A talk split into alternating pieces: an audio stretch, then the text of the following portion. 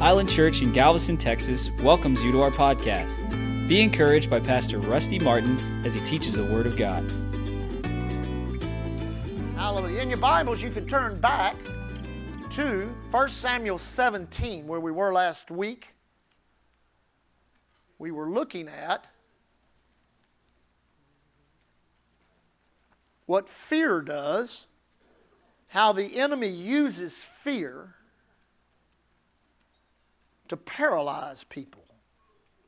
You ever notice that?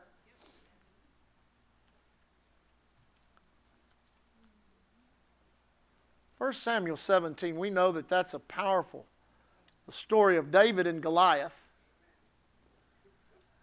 We looked at how this this big Philistine was challenging the armies of Israel. Now, what we're going to do tonight, since we looked at it from the angle of the intimidating factor of fear, and then we brought David onto the scene, and how David, even though the entire army, the Bible was said, was afraid and greatly dismayed. One translation I was reading today said this said they were totally devoid of hope. That means that after 40 days of this, there was no expectation of victory. They were just waiting for somebody, you know, to get beat up. You know, excuse me. As I was meditating on this scripture today and reading it in several different translations, one translation said of Goliath, one of them said that his, his, his armor, that he was 10 foot tall, his armor weighed 126 pounds, and the, and, the, and the tip of his spear weighed 15 pounds, and his spear was like the corner post of a fence. So this is a pretty ominous guy. But listen, one translation said this said, He separated himself from the army and presented himself to the Israelites. They should have whacked him right there. They missed their opportunity. If Saul would have been serving God, they'd have said, Look at that idiot coming out here by himself. Let's dogpile him right now.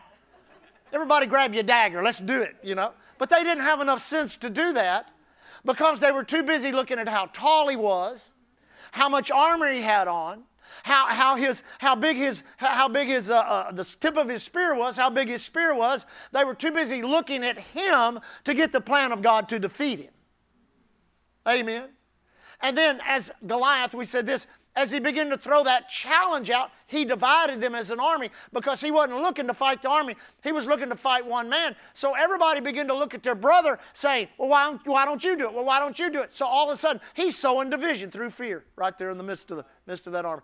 So he's got them afraid and he's got them divided. But thank God there's always somebody that can come in and get the fear out and get people united so they can do the will of God. Amen. Amen. So here comes David, the most least likely person in the world. He's just a, just a shepherd boy. Now, now, things that happened in his life, you can go back into the, the last uh, uh, chapter 14, 15, and 16 and read what happened in, in David's life. He got, he got chosen as the next king. Whoa, that's pretty big. It talks about how, how uh, uh, uh, Samuel came to their house and, and had a big banquet, and, and how Jesse had all his sons there, all seven of them. And he came to the first one, and, and, and Samuel said, Surely this is the Lord's anointing. And God said something powerful. He said, You know, man looks on the outside, but I look on the heart. Amen. And as was the custom of that day, there's several different places you can study and read this. They would those, those, those prophets would carry a bottle of anointing oil that was sealed with wax. And what they would do is they would go from one person to the next and hold that thing upside down, believing that the right choice, the, the Holy Ghost would come upon that, upon that uh, receptacle of that oil, melt that wax, and it'd pour out on them.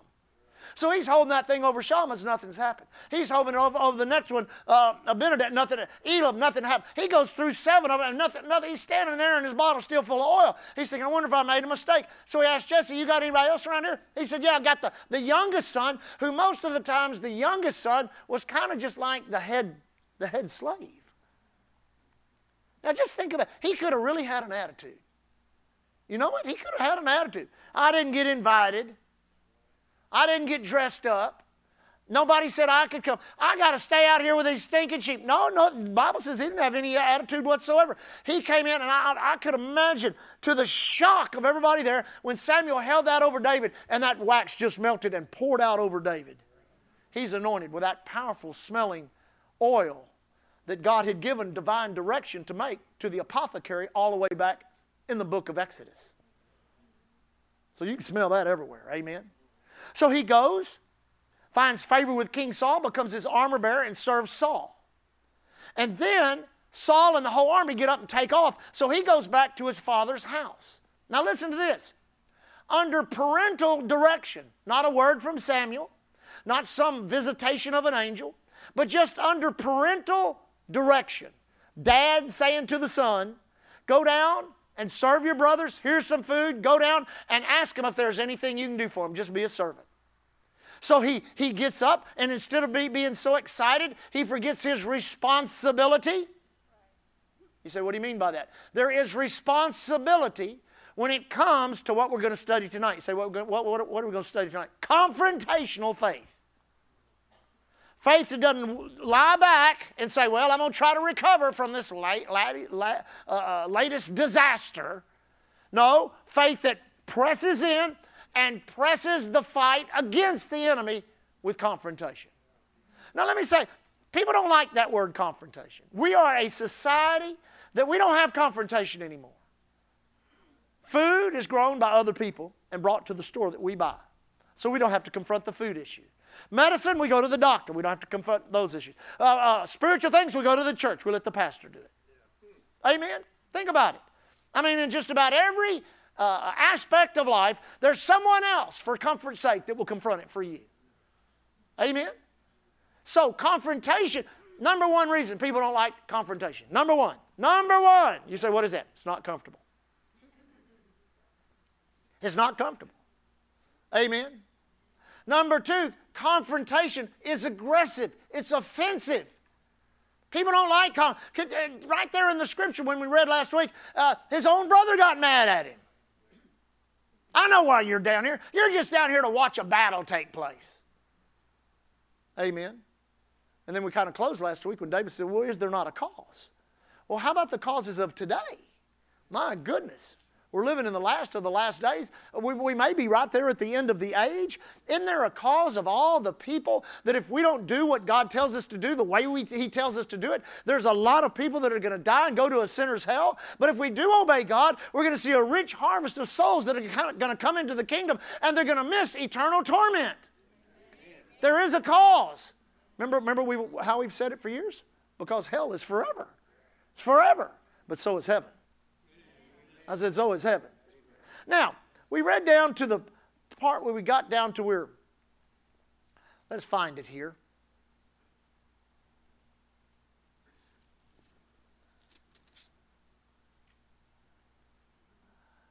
Look at verse, uh, go down to verse 32.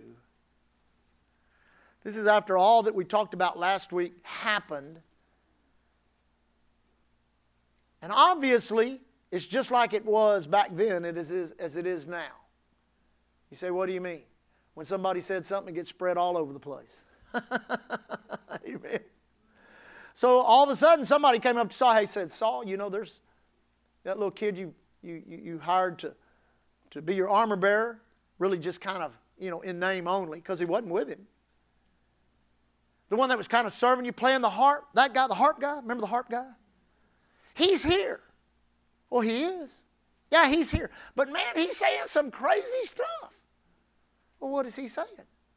Well, he's, he's talking about the, the Goliath being an uncircumcised Philistine. He's talking about how this is a reproach to Israel. He, he's, ta- he's asking people, what, is there any reward in whipping this guy? And that's, that's literally what's happening. Saul hears it and he sends for David. David said to Saul, Let no man's heart fail because of him, thy servant. Now, this is unique too because he didn't say, Ah, the future king. Because David really never saw himself in any other light other than the servant of God. Even when you study him as a king, he doesn't call himself a king, he still calls himself a servant. That, that ought to cause a little light to go off over your head. Amen? You say, Why? Well, God's looking for servants' hearts who will act like kings. Thy servant will go and fight with this Philistine. Saul said to David, You're not able to go against the Philistine to fight with him, for thou art a youth, he a man of war from his youth. David said to Saul, Thy servant, now notice that again, thy servant, kept his father's sheep. There came a lion and a bear and took a lamb out of the flock, and I went after him and smote him and delivered him out of, the mouth, out of his mouth. And when he arose against me, I caught him by his beard and smote him and slew him. Now, notice this. Thy servant slew both the lion and the bear, and this uncircumcised Philistine shall be as one of them. Now, if we would stop right there, you would say, Now, wait a minute, wait a minute. You whipped a lion? You whipped a bear? Come on now. You know, you're not that big. Amen. You're not that tall. Nothing, ever says that David was that big or that tall. It says his brothers were, but didn't say he was. You're kind of you're kind of the you know you're kind of the run of the litter, and you're talking about whipping a lion and a bear. Come on now. But then he adds this phrase at the end. Now notice this. He said, "I whipped the lion, I whipped the bear, and this uncircumcised Philistine shall be as one of them. Now, notice, seeing he hath defied the armies of the living God. But you, you, are still not getting it. I need to hit on it till you get it. I whipped the lion and I whipped the bear. I whipped the lion and I whipped the bear. Amen. That means when the lion came, I did something about the lion. When the bear came, I did something to the bear. Now the giants come, I'm going to do something about the giant. I'm going to do something about the giant because I did something about the bear and the lion. The bear and the lion prepared me for the giant. I'm ready for the giant because of the bear and the lion. Amen. I mean, that's what he's saying. Then, I like this. David said, moreover, the Lord that delivered me out of the paw of the lion and the paw of the bear, he will deliver me out of the hand of the Philistine. Saul said unto David, Go, and the Lord be with thee. Now, wait a minute. I think we ought to talk about this. Let's get two or three generals and a couple of colonels and a couple of majors and some captains. Now, now, Saul, we know you're king, and we know that in a monarchy you have absolute authority. But don't you realize you are giving the authority of our nation over to this guy standing there with cheese in his hand? He's carrying cheese and bread. He has no armor. He has no armor. He's standing there with sandals and a staff. He looks like a shepherd to me. So you're telling us that we're putting the fate of our entire nation in the hands of a shepherd boy. Now, let me just. We've lived, this is probably 4,000, maybe 4,200 years ago. In that time, no, it'd be, it'd be, I'd have to go back and do my math on it, but it's a long time ago. Amen several millenniums ago, maybe, maybe 3,200 years ago. Anyway, we have developed as a race of people, the human race, a great ability to reason. Do you understand that? Your ability to reason is your greatest enemy. And we're more, we're more, we're more adept at it than any other race of human beings that have ever been on the earth. Than the people that lived in the 40s and 50s, the people that lived in the 1800s, the 1700s, the 1600s, the 1500s, people that were around when Jesus. Our ability, and listen, let me tell you something. People guard that. They think that's a real asset to them as a human being to be able to reason. But listen, if they were reasonable here, they would have never sent that kid out against that giant. Something about the way that kid talked was anointed. It carried a divine inspiration. I like to say it like this it carried a divine spark to it, in which caused them to realize this ain't reasonable. This ain't a reason. It's not a rational thing to do, but he's the only one here. When he speaks, there's a divine spark to it, so he's our only hope. Because see, Paul, uh, Saul knew the anointing. He'd lost it. And I'm telling you one thing, there ain't nothing you're more aware of than what you lose if you lose something that God's given you. So he said, Look, man, we ain't got, we, we ain't got, there ain't no other way. The Lord be with you. Now notice what it says. Verse 30, 36. And Saul armed David with his armor, put a helmet of brass upon his head. Also, he armed him with a coat of mail. And David girded his sword, Saul's sword, upon his armor, Saul's armor, and essayed to go, or he didn't want to go, for he had not proved it. And David said unto Saul, I cannot go with these, for I have not proved them. And David put them off of him. Now, here's a great opportunity right here for everybody to get upset with the whole situation. Because he's putting on not just a general's armor, he's not putting on a colonel or a, he's putting on the king's armor. The king's armor distinguished him from anyone else on the battlefield. And David put it on. He put on the helmet, he put on, put on the coat of mail, he, he, he strapped the sword on, and he stood there. And let me tell you how he felt. He felt awkward. This is, I guarantee, you, the thought that his mind. If I go out there looking like this, he's going to kill me quick. Because I have not, I've not proved this helmet, I've not proved this mail, I've not proved this sword. I've never done anything with this. Now, let me just, this is one of the aspects of faith that you have to realize and you have to walk in. You don't need my faith. You don't need brother so and so's faith. You need your faith. You can't walk in someone else's armor. You can't dress yourself up like someone else. You cannot do that. God, listen, I've, I've, I've used this illustration in teaching on faith for year, all the years that I've ever taught faith, and that is this we could be all believing for this thing right here. This uh, make it financial. Hundred thousand dollars. You're targeting hundred thousand dollars for your personal life. I'm for my life. You're for your life. And all of us can receive based on our different levels of faith. Because it's that level of faith that you act on that will produce the answer. You could have only been saved two years, but you're believing all you know for that, and God just blesses you with it. You could be serving God for 50 years, and you're doing just what you know to do, and you can receive that. There's no criteria. Well, you hadn't believed long enough, hard enough, fast enough. No, no. As long as you are believing the Word, God watches over His Word to perform it. Now, David is doing something that is unique here when it comes to fear.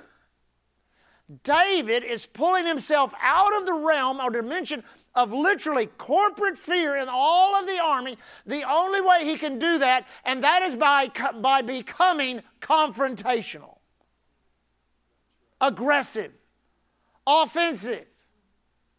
Now, notice how he does it.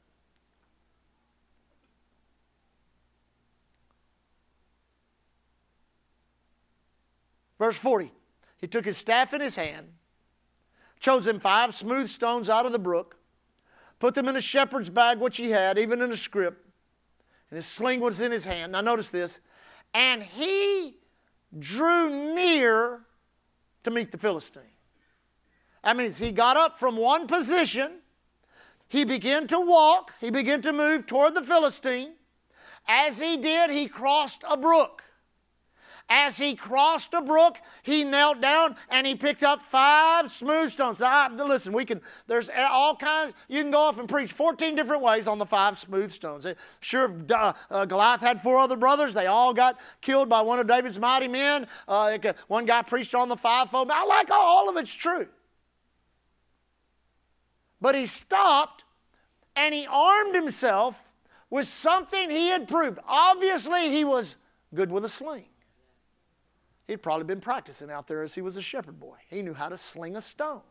That's what he knew how to do. That's what he knew how to do. That's what he knew how to do.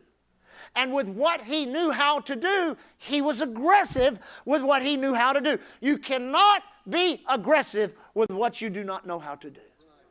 That's why a lot of people need to know how to serve God.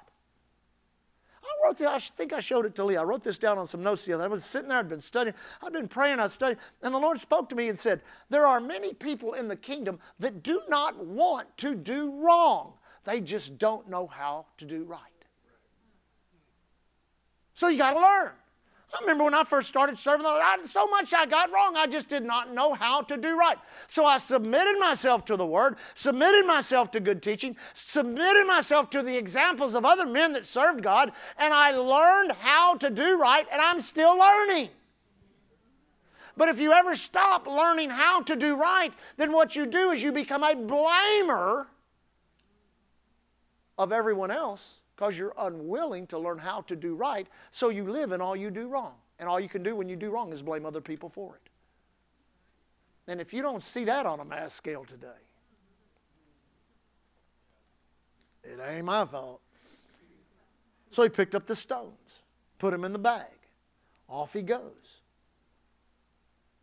And the Philistine came on and drew near unto David. Okay, David gets up, he starts going. And here comes the giant. What do you think's going to happen when you get aggressive? You think the devil going to run off and hide from you? He going to try you out. He going to try you out. That's why you better be ready. Have your mind renewed. Have your body presented to God, full of faith, prayed up, coming to church, doing what you know to do, in agreement. Now you're ready. He's moving. The enemy's moving. He's moved. They're both coming at one another because confrontation takes two parties thinking they're winners. I've watched people fight diseases. I've fought people that just they just would not quit. I'm not a loser. I'm healed by the stripes of Jesus. I'm not, and then they get a doctor's report say you're dying. You're going to be dead. No, I'm telling you, I'm healed of God. And they just would not quit. And because they would not quit, their aggression overcame the aggression of the disease. And one day the doctors had to say, We, we don't know what happened. I heard, of, I, knew, I heard the testimony of one man that the doctors actually told him, We will sign an affidavit that God did a miracle. Amen. I like what Brother Osteen used to say. He said, We love doctors, they'll keep you alive till the miracle takes place. Now, notice, here comes the Philistine.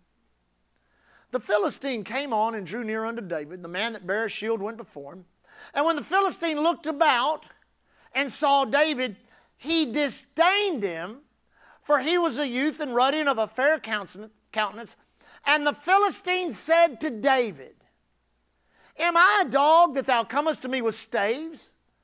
And the Philistine cursed David by his gods. Remember his gods, Dagon and all those other goofy gods they served.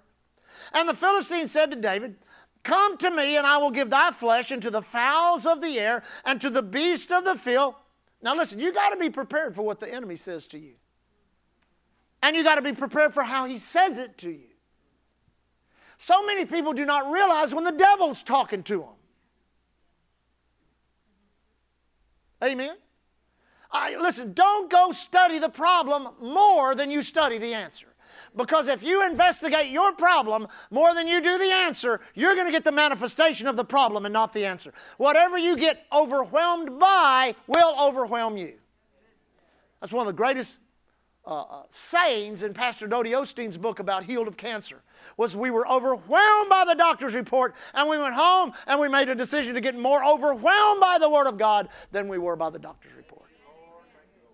And he, she said, when we first did that, cancer said, cancer! But she said, when after a few months of the word, it was just this little thing said, cancer. But this great big word in her, by his stripes I am healed. See, it's aggressive. It's a fight called the fight of faith.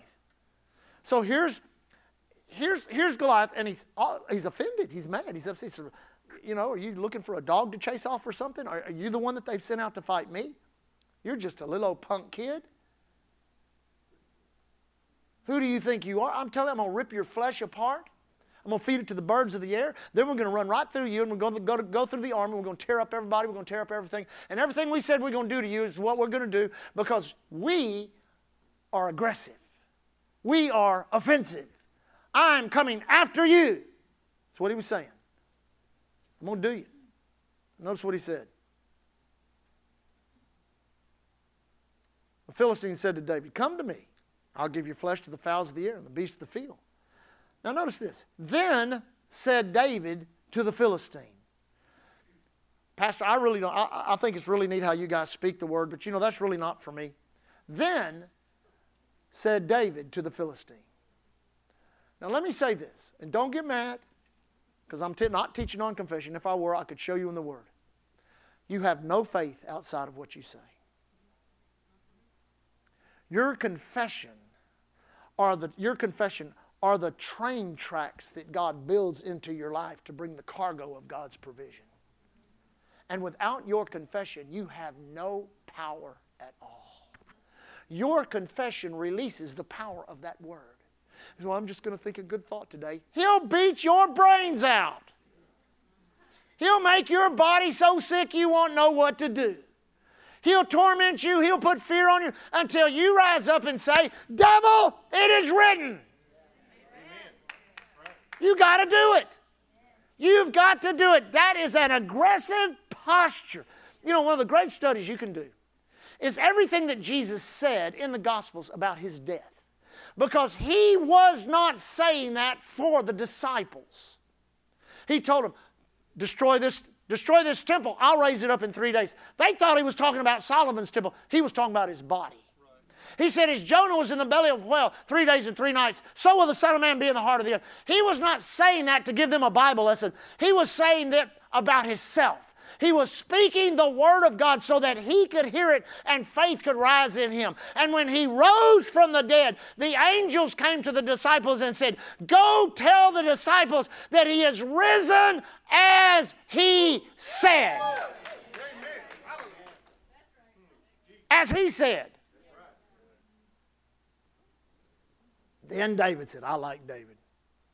Then David said to the Philistine, You come to me with a sword and a spear and a shield. I come to thee in the name of the Lord of hosts, the God of the armies, whom thou hast defied. This day the Lord, this day will the Lord deliver thee into my hand. Now, I like this. I will smite thee and take thy head from thee. I will give the carcasses of the host of the Philistines. He's not just challenging Goliath, he's picking on the army. He's picking on the army. He's saying, You're just the first one I'm going through. Come on, church. I will smite thee. Take your head for you. Give the carcasses of the Philistines this day unto the fowls of the air and the wild beasts of the earth, so that all the earth will know that I'm supposed to be the next king. No, so that all the earth will know there is a God in Israel. The reason I'm doing this is so people will know there's a God. The reason I'm standing for this healing, the reason I'm standing for this financial breakthrough, the reason I'm standing for this breakthrough in my family, my business, my job, Thank God for the money. Thank God that I'll feel good again. But I'm doing this so everyone around me will know there is a God. There is a God in this world that loves them. Come on, church. All the earth may know there's a God in Israel. And all this assembly shall know, I like this, that the Lord saveth not with sword and spear, for the battle is the Lord's, and he will give you into our hands. Now, notice this. Now, everybody's rejoicing. It's camp meeting time. We're shouting, run around the church. Amen? And it came to pass when the Philistine arose. So you'd have thought what David said, he'd have ran away. Run away, run away, run away. No, he stops. He's looking down. See, the enemy always wants you, to, wants you to think that you're in a lower position than him. He's the giant, you're the short little guy. No, you're risen with him and seated in heavenly place, so you're the one looking down on him. That's another subject. But he didn't get up and take off. The Philistine arose, got up, and drew nigh to meet David. Whoa. And David hid behind a rock trying to get an angle on Goliath. Nope. David did what? He matched his aggression. He didn't draw nigh, he ran toward, which means he matched that aggression with a greater aggression. He took off running at this guy. Now, if this was a Bible school class, which it is a Bible school class tonight, I would ask, where's the miracle? Where's the, where's the miracle of 1 Samuel 17? I've heard, I've heard preachers preaching, they can do it so well, so elegantly. These guys that are evangelists have that gift. They talk about how, how God's hand when it came out of when it came out of the out of the sling, God's hand grabbed that stone, sent it right to the right. Well, praise God. If, if God did, then glory to God. But the miracle is really not the stone finding its place in Goliath's forehead. The miracle is the kid running at the giant with his eyes like this, saying, You're fixing to go down, dude. He's aggressive, he's confrontational. Hey, let me ask you, you think this is comfortable? You think this is easy? He ran toward the army to meet the Philistine. And David put his hand in his bag. Now he's running. Puts his hand in his bag and took a stone and he slang it and smote the Philistine in the forehead, that the stone sunk into his forehead and he fell upon his face to the earth. Whoa. So initially, it's everything's looking good. He runs at him, he takes the, takes the rock, he slings it, it goes right to the place it needs to go, and it drops the Philistine on the ground. But here's the deal he, he's on this field of confrontation unprepared to finish the job. Just like, just like Abraham was when he went up in Genesis chapter 22 up the mount. He said, I and the lad will go yonder and worship. He was unprepared to worship, but he prophesied to his son and to all of us, God will provide himself a lamb. Many times you fight a fight of faith without all the equipment necessary to finish the fight.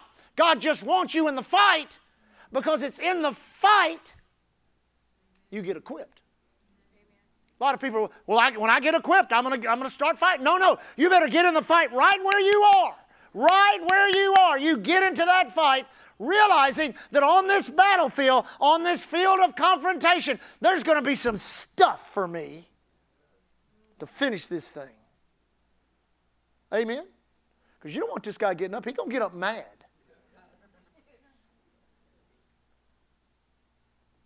I love. What is it? Verse 50? So David prevailed. So David prevailed. So David prevailed. So David prevailed over the Philistine with a sling and a stone and smote the Philistine and slew him, but there was no sword in the hand. David therefore ran and stood upon the Philistine and took his sword Boy, wouldn't it be neat if there was a, a, a scripture in the Bible that said something like, uh, No weapon formed against me would prosper? Doesn't mean the weapon's not formed. And he cut off the head thereof. And when the Philistines saw their champion was dead, they fled, they took off. So he goes on to the field. Now look, the Philistines were known, all the nations around the Philistines dealt with them for metal for, for plows, for, for, uh, for swords and spears, for everything. Because the Philistines, for some reason, were experts at working with metal. They were blacksmiths. That's what they were. So somewhere in a blacksmith shop, in the, probably in Gath of the Philistines, was a, was a blacksmith making a sword for a giant man. Not realizing that this sword was going to be turned against that giant man for a victory for the entire nation of Israel. Uh, if he'd have known that, he probably wouldn't have made it. We'll go somewhere else. Somebody end up whipping you with this thing. No, he made it, but what was formed against David became the sword in David's hand. I love people that, that, that stand in faith and get healed of cancer and then write books about getting healed of cancer and then hundreds of people get healed because of that. Or somebody goes through a financial difficulty or thing with their business. They write books and they talk about and their, their, their story is so inspiring that people go back into the Word and dig out that revelation for themselves and they stand and they get the same victory. That's exactly what testimony is designed to do is to bring inspiration so you can keep running at your giant. I think back when we used to travel. Uh, remind me, what was our tape series? Your giant is no match for your stone. And here was the illustration we would use. As long as your stone is way out there, your giant looks big. But you bring that stone all the way up here, so all you can see is the stone. Your giant don't look so big. You say, why? Because you can't see it because the stone's so close. Well, who's the stone? Who is the rock that the builders rejected? How close is he? If he's way out here, your giant may look big, but boy, if he's right here between your eyes, you can't see nothing but the stone. And when you can't see nothing but the stone, you're fixing to get a victory. Let me close with this. My time's up. I got to bring this to an end. He said, Therefore David ran, stood upon the Philistine, took his sword, drew it out of his sheath thereof, slew him, cut off the head thereof, and the Philistines saw their champion was dead. They fled. The men of Israel and Judah arose and shouted and pursued the. Boy, unity came real quick, didn't it? pursued the Philistines till they come to the valley and the gates of Ekron. And they wounded the Philistines, and the wounded Philistines fell all the way down to uh, Shemamaron, even unto Gath and unto Ekron. And the children of Israel returned from chasing after the Philistines, and they spoiled their tents. And David took the head of the Philistine and brought it to Jerusalem, but he put his armor in his tent. And when Saul saw David go forth against the Philistines, unto, he said unto Abner, the captain of the host, Abner, whose son is this youth? And Abner said, As thy soul liveth, O king, I cannot tell. And the king said, Inquire thou whose son this stripling is. And as David returned from the slaughter of the Philistine, Abner took him and brought him before Saul with the head of the Philistine in his hand. And Saul said to him, Whose son art thou? And the young man said, David answered, I am the son of thy servant Jesse, Jesse the Bethlehem. Now he's, he's got a hold of this. this now, it's an ugly looking, nasty looking thing.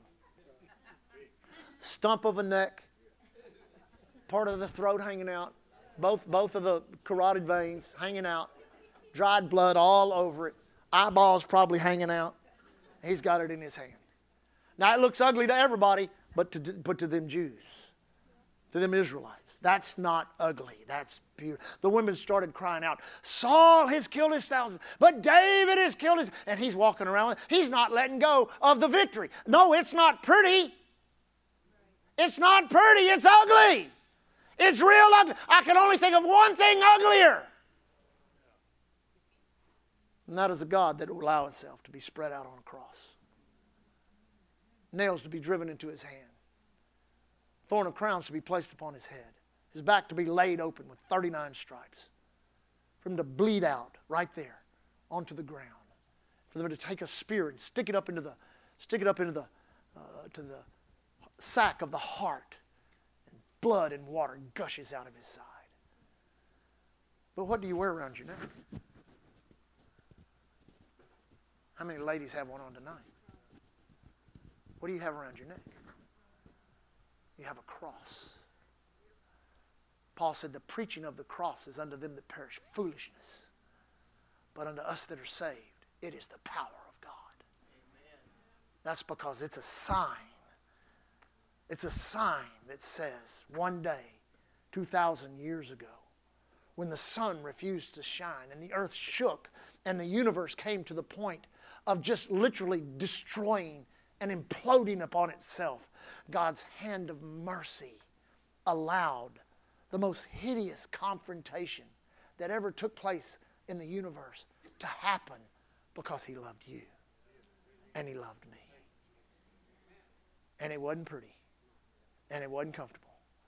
But oh, was it glorious when they went to that tomb? Was it glorious when David would hold up that head? It was glorious but not near as glorious as when they ran to that tomb and found it was empty. And they knew no one stole that body. And Jesus appeared and said, Touch me not, Mary, for I have not yet ascended. He was on his way with all that blood he had spilled to redeem you and I For God so loved the world, he gave his only begotten Son. Now God has reproduced himself in us. We are not cowards. We are not afraid. We are not fearful of viruses, pandemics, political turmoil, things that they try to put upon us as a people or as a group.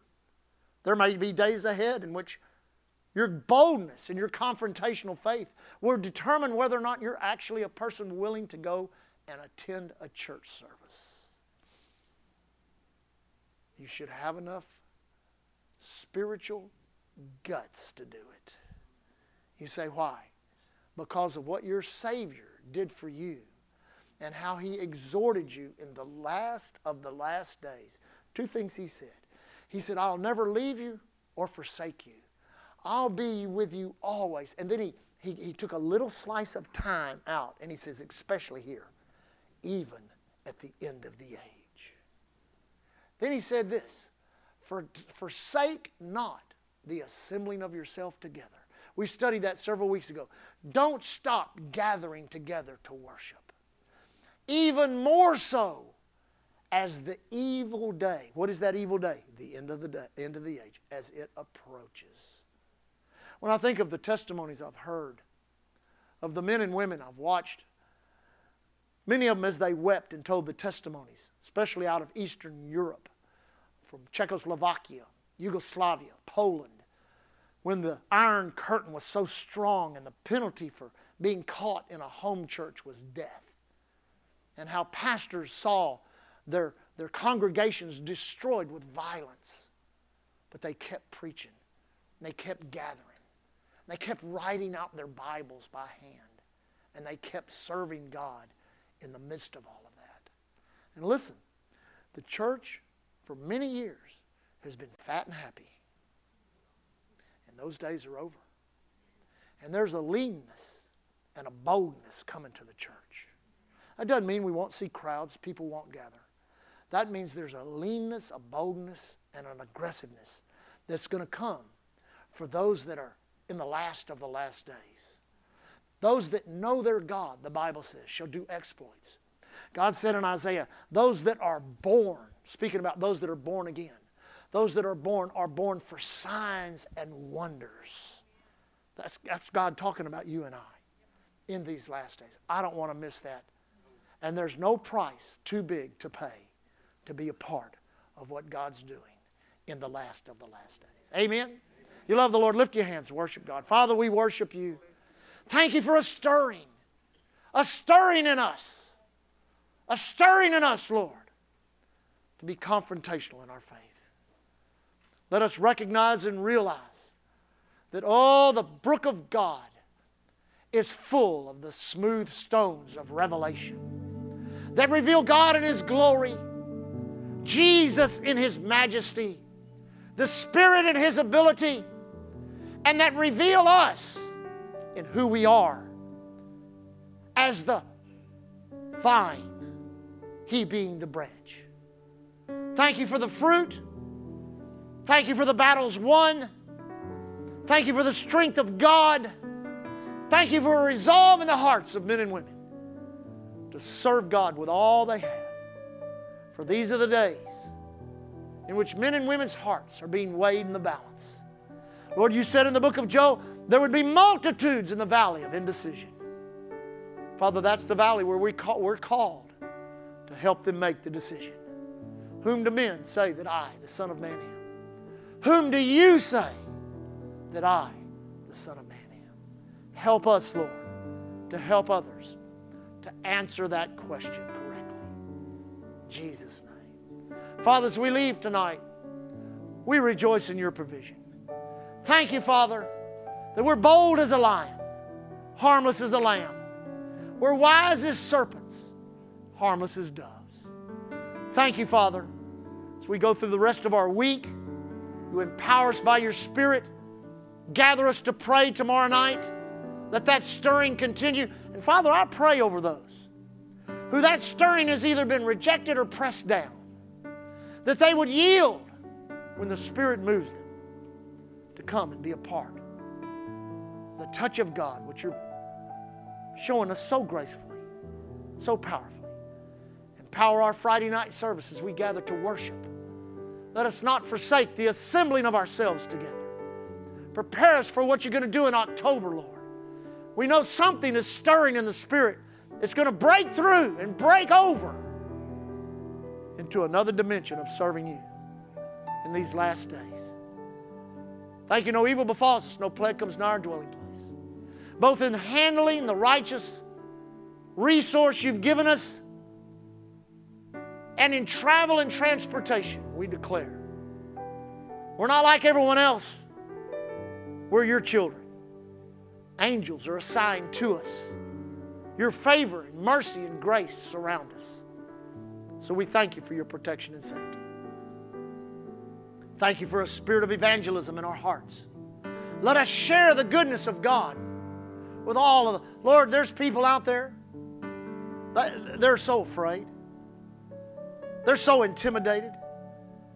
They're being so manipulated and controlled. Many of them know it and can't break free.